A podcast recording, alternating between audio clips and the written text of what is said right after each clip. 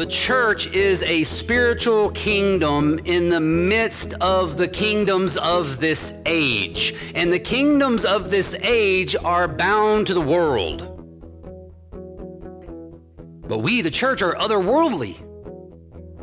We're bound to heaven. We're bound to the Word and the Spirit. Should we, therefore, resist the kingdoms of this world? Guy de Brès, the author of our Belgic Confession, when he and his Reformed colleagues were being persecuted by the church, or excuse me, persecuted by the state, by Rome, the Roman state, the charge against the reformers was sedition. They were charged with, they were charged as political revolutionaries. The Anabaptists were political revolutionaries. The Anabaptists defied the state, they decried against the state, defied it, and Rome lumped us in with the Anabaptists in order to bring civil charges against us. And knowing this, de Brès wrote, I quote, to the invincible King Philip, our sovereign Lord. We are, it is alleged, disobedient rebels, intent only on the destruction of civil government, throwing the world into confusion and disorder, bent only on breaking free from your authority and power, indeed on snatching the scepter from your hands. Crimes unworthy of our confession, unworthy of a Christian, indeed unworthy of any man. End quote. The church is a spiritual kingdom in the midst of and under the kingdoms of this world. God created the world, it's His. And we must submit to both governments. You see, there is a twofold government in this world there's a spiritual polity, there is a civil polity. And both derive their power from the same source, and that source is God. Both governments are legitimate and both governments are accountable to God. The goal of the church, the power of the church is grace. The goal of the church is salvation. The power of the governments of this world is goodness. The goal is the well being of society. And we submit to both. 1 Samuel 24 is a fifth commandment story. 1 Samuel 24 is a fifth commandment story. And since society is an extension of the home, the Apostle Peter commands the church to even honor the king. Honor mother and father, Peter says, even honor the king. Now, did Peter command the church to honor the king because Caesar was so godly, such a righteous Caesar? Such a devout man to God's word. Was any Caesar godly? Does Peter say first you need to overcome the state, make the state Christian, and then honor the Christian king? No, he says honor the emperor. And he was evil. The Caesars would eventually light Christians up like candles and use them in their celebrations, burning bodies. Do we only honor when governments are morally reasonable and just? That's the question for our text this morning. Do we only honor governments when they're morally reasonable and just? Paul's government, the Paul, government Paul was under, the same government that Peter was under, was wicked. But Paul said, let every person, let every person, let every Christian be subject to the governing authorities. We must show respect to whom respect is owed, honor to whom honor is owed.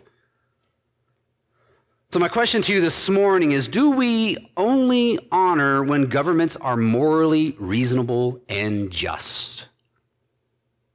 And let's, let's see what David says. Verse 1, chapter 24. When Saul returned from following the Philistines, he was told, Behold, David is in the wilderness of the Engedi. So Saul's spies report back to David on his, or, or report back on David when he returns. And Saul wastes no time to go after Saul, uh, David. Then Saul, verse 2, it says, took 3,000 chosen men out of all of Israel and went to seek David and his men in the wild goats rocks. It does appear that Saul took some time. He took some time to get the right men. The text says chosen men. He went around Israel and he got chosen men. He got the best men. He got the best force. He got the army rangers to go pursue and kill David. So surely David is not going to honor this king. These chosen men who went to seek his life.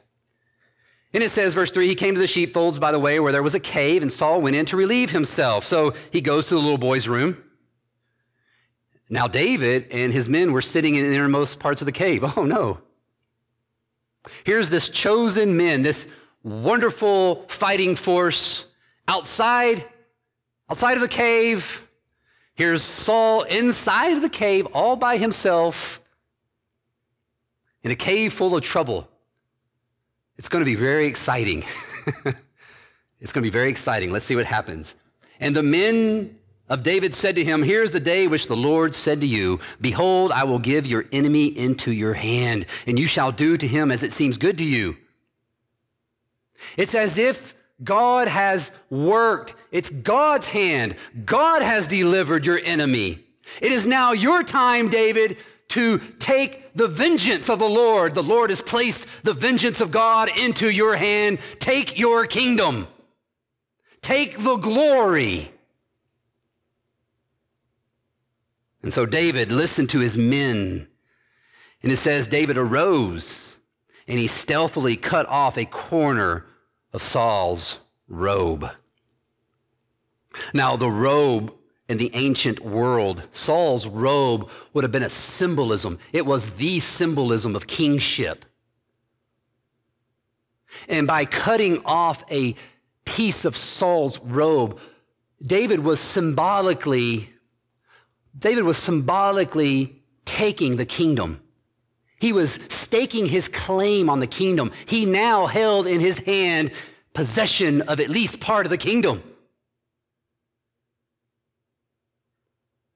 He had symbolically stripped Saul of the kingdom, or at least a piece of the kingdom.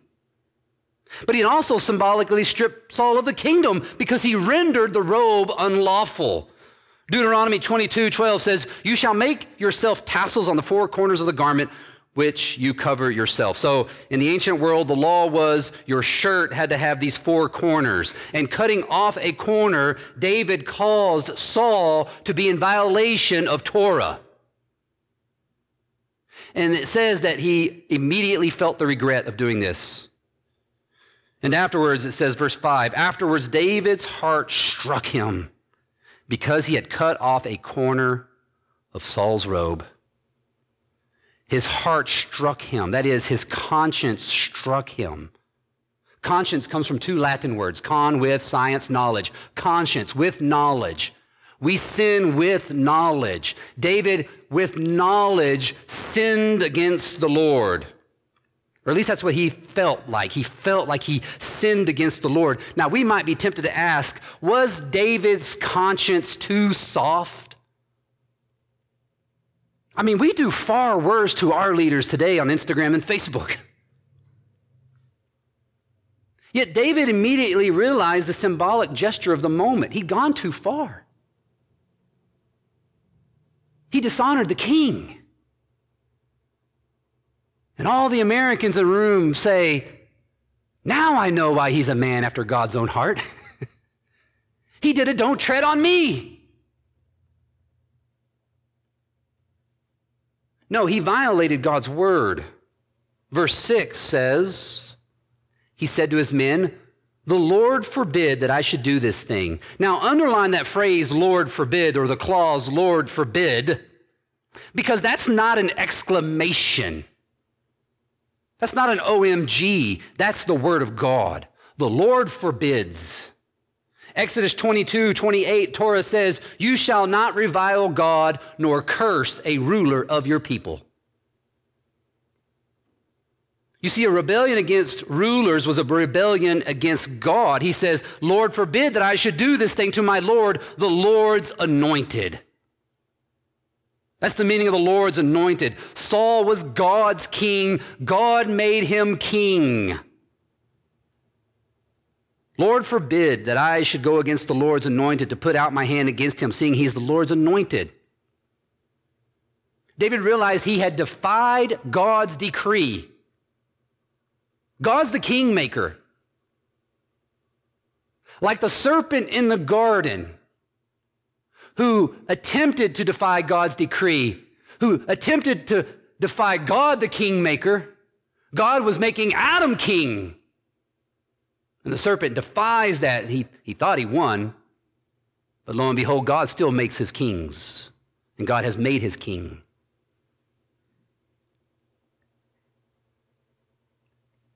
Now, thankfully, God is not president maker.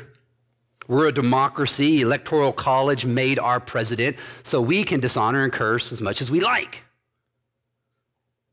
Thankfully, God now allows us to curse our rulers. Matter in fact, af- matter in fact, after the pandemic, it seems that that is the virtue. Especially if we don't like to be inconvenienced by their policies. Are we called to corrupt the moral order God has established simply, simply because we don't like those in charge? Belgic Confession states, I quote, Moreover, everyone, regardless of status, condition, or rank, must be subject to the government and hold its representatives in honor and respect and obey them in all things that are not in conflict with God's word. Heidelberg goes so, goes so far to say that we must be patient with their failings. We must, as Christians, be patient with the failings, the infirmities of our leaders. Now, if our government, if the state seeks to overcome heaven, if it wants to charge and storm heaven, if the state tries to overcome God's word, if the state tries to set itself up equal to or greater than God, we resist. We'll resist, will we not? But if they simply exercise wisdom, if they simply exercise the wisdom of this world, the science of this age, the prudence of the world, the laws of the world, then we submit, even if we don't like it. Even if we're better scientists because we got Google and so forth, we still submit.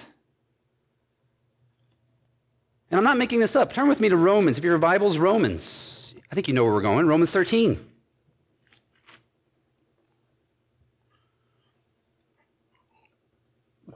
Paul says, God's word, Romans 13, 1, let every person be subject to the governing authorities, for there is no authority except from God, and those that exist have been instituted by God. Therefore, whoever resists the authorities resists what God has appointed, and those who resist will incur God's judgment. You see, David obeyed Romans in 1 Samuel 24, and he repented of his sin.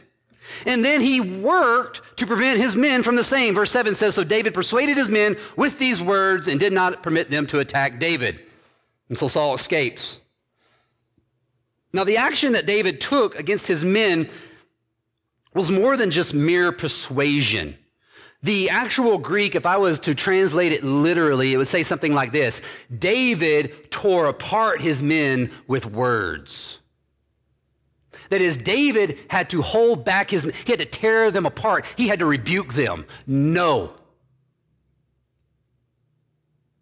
They wanted to spill blood, and David had to be equally forceful with his rebuke to cool their heads. And a lot of Christians today, I think, need the same forceful words to pull them away from the political pundits that are pulling their strings and leading them to want to curse and violate Romans 13. There is no authority except from God. I've heard a lot this year we obey God rather than man. And I say amen. Amen. But I've also heard in that a lot of not obeying God. It's one thing if the state wants to shelter the church unfairly. It's one thing if the state wants to shelter the church unfairly by not sheltering others but sheltering the church, then perhaps we obey God rather than man. But many have left the church because of masks. Masks. It's petty. It's disgraceful. It's unbiblical. Masks and anti masks are not a mark of the true church. And the ministry of the church is not fighting the cultural wars, getting involved in the cultural wars, which is really just a cult of celebrity. I'm not saying you can't complain. We're a democracy. God bless America. complain, gripe, if that's what you're into. But don't curse. And then try to vote them out. But if not, honor, obey. Verse 8 Afterwards, David arose and went out to the cave and called Saul, my Lord, the king. Notice the honor he pays him. And when he looked behind him, David bowed. These are all expressions of submission and honor. He bowed his face to the earth and paid homage. So the text here is highlighting honor, loyalty. And what Saul, what David is trying to show Saul is that he's not his enemy, he's a servant. And now he makes the case. He carefully laid out his evidence, the evidence of his innocence. Verse 9, and David said to Saul, Why do you listen to the words of men who say, Behold, David seeks your life? Why are you following this foolish counsel? Why are you following the counsel of fools? I'm no threat. I'm loyal. And so, even here, as Saul was showing himself to be foolish, a foolish king, David would still be loyal. This is Heidelberg's be patient with their failings. Be patient with the infirmities of the state. Be patient with the infirmities of the government. David then presented evidence that showed that Saul's counsel was false. Verse 10, he says, Behold, this day your eyes have seen. You see, here's the evidence, material evidence. The Lord gave you into my hand in the cave, and they even told me to kill you. But I said, I will not put my hand against my Lord, for he is the Lord's anointed. See, the evidence cannot be denied. It is true. The Lord put Saul into David's hand. David could have easily brought trouble. He could have easily harmed Saul, but he did not. Why did he not harm Saul when he's so easy? Any other person, any other, any other narrative, Saul would have been done. But not David. Why? Because David was not an Anabaptist. David was a magisterial reformer. You see, the Reformation gave us two types of Protestant. There are two types of Protestant from the Reformation. There are the magisterial reformers like Martin Luther and John Calvin. Martin Luther and Calvin saw the state as legitimate, accountable to God, but they protested the church. They had evil governments. Their governments were far from good and pure, but they protested the church and they sought to clean up the church while obeying their leaders. Then there's the radical Reformation, the Anabaptists who sought to protest the church and the state, to combine the two, to really overcome the state by forcing it to be Christian and then protesting both. We are a magisterial reformed church. So we look, act, and think a lot differently from broad Christianity, which broad Christianity tends to be Anabaptist for lots of reasons. We can talk about that later. But we affirm the necessity and legitimacy of secular government. We believe that the government is accountable to God, and thus so are we. Accountable to God, yes, accountable to the government to which God has given us. Verse 11, the material evidence is given. Paul's playing lawyer here, really. See, my father, see the corner of your robe in my hand. For by the fact that I cut off the corner of your robe and did not kill you, you may know and see that there is no wrong or treason in my hands. I have not sinned against you, though you hunt my life to take it. The evidence was compelling. The glove didn't fit. Sorry, that's a 90s reference. You uh, millennials can go home and Google that later. Ask your parents. The glove didn't fit, it quit. David saved Saul. David was loyal to the king, not a traitor. He was protector of the king, not conspirator. And he was motivated by faith. You see, David treated the king properly, not because of anything the king had done or would do. This is important. David treated the king properly, not because of the king, not because of who the king was and what the king would do, but because of what the Lord had done. He's the Lord's anointed. The Lord made him king. David's respect for human authority was based on his respect for divine authority.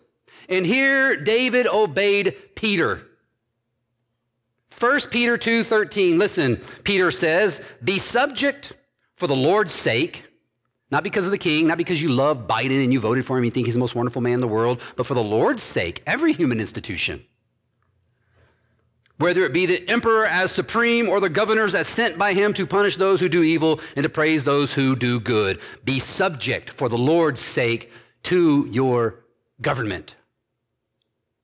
And we know that every, we know that every human institution is sinful. Yet we are to be subject anyway. Why? Faith. We know that God is in control. This is his world. God's in control. Verse 12, David says, May the Lord judge. See, he's in control. May the Lord judge between me and you, and may the Lord avenge me against you, but my hand shall not be against you. I will not be against you. Verse 13, he says, As the proverb of the ancient says, out of the wicked comes wickedness, but my hand shall not be against you. I will not be against you. See, David appealed to this proverb. He appeals to this ancient proverb to show this ancient proverb, out of wickedness comes wickedness. He quotes this ancient proverb to show us today that he was obeying Romans 12. Turn with me to Romans 12.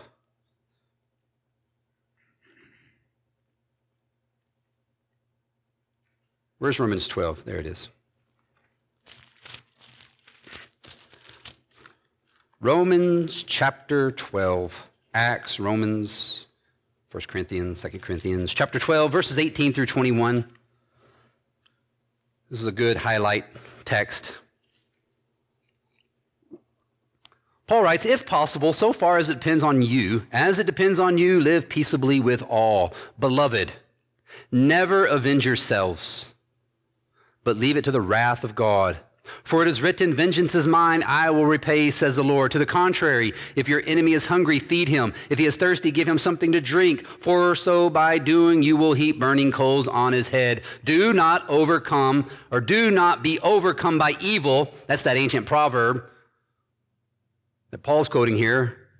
Out of wickedness comes wickedness. Do not be overcome by evil, but overcome evil with good. David is saying, I will not harm the king. I have not harmed the king, could not harm the king because I am committed to God. I'm committed to his word. I'm committed to his authority. Verse 15, he says, May the Lord therefore judge. May the Lord therefore be judge and give sentence between me and you and see to it and plead my cause and deliver me from your hand. David's authority was higher than Saul's, so he appealed to heaven. He appeals to heaven to be the judge. He says, May heaven judge.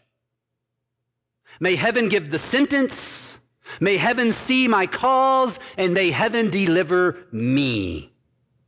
And this is the secret to David's guilt. This is why he was guilty. This is why his conscience convicted him. This was the secret to his loyalty to the king, and this was the secret to his patience. And here's the secret David was a Calvinist. He was. He knew all things were ultimately in God's hand.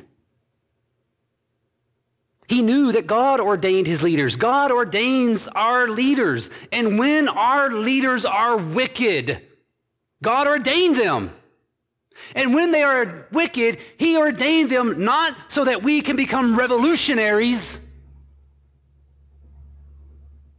but that we would pick up our cross that we would bear the burden of the cross. So we pick up our cross And we cast all our care upon him as we honor our government. But, Pastor, what if we're wronged? What if the government wrongs us? Then we turn the other cheek,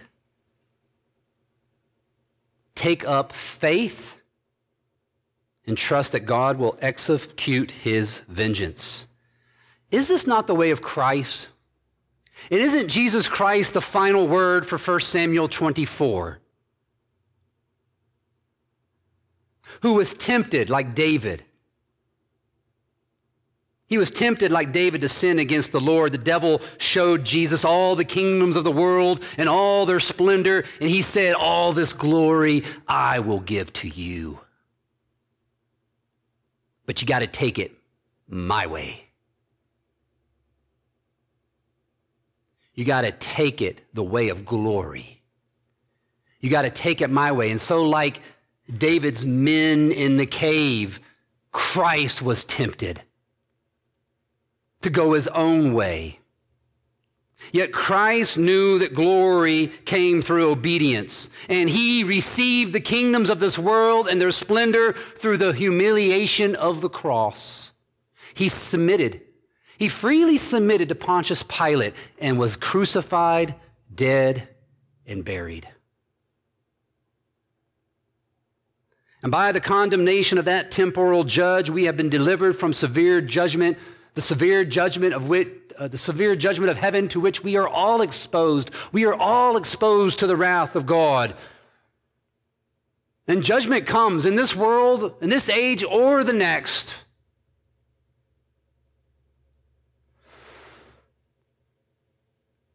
So look to Christ.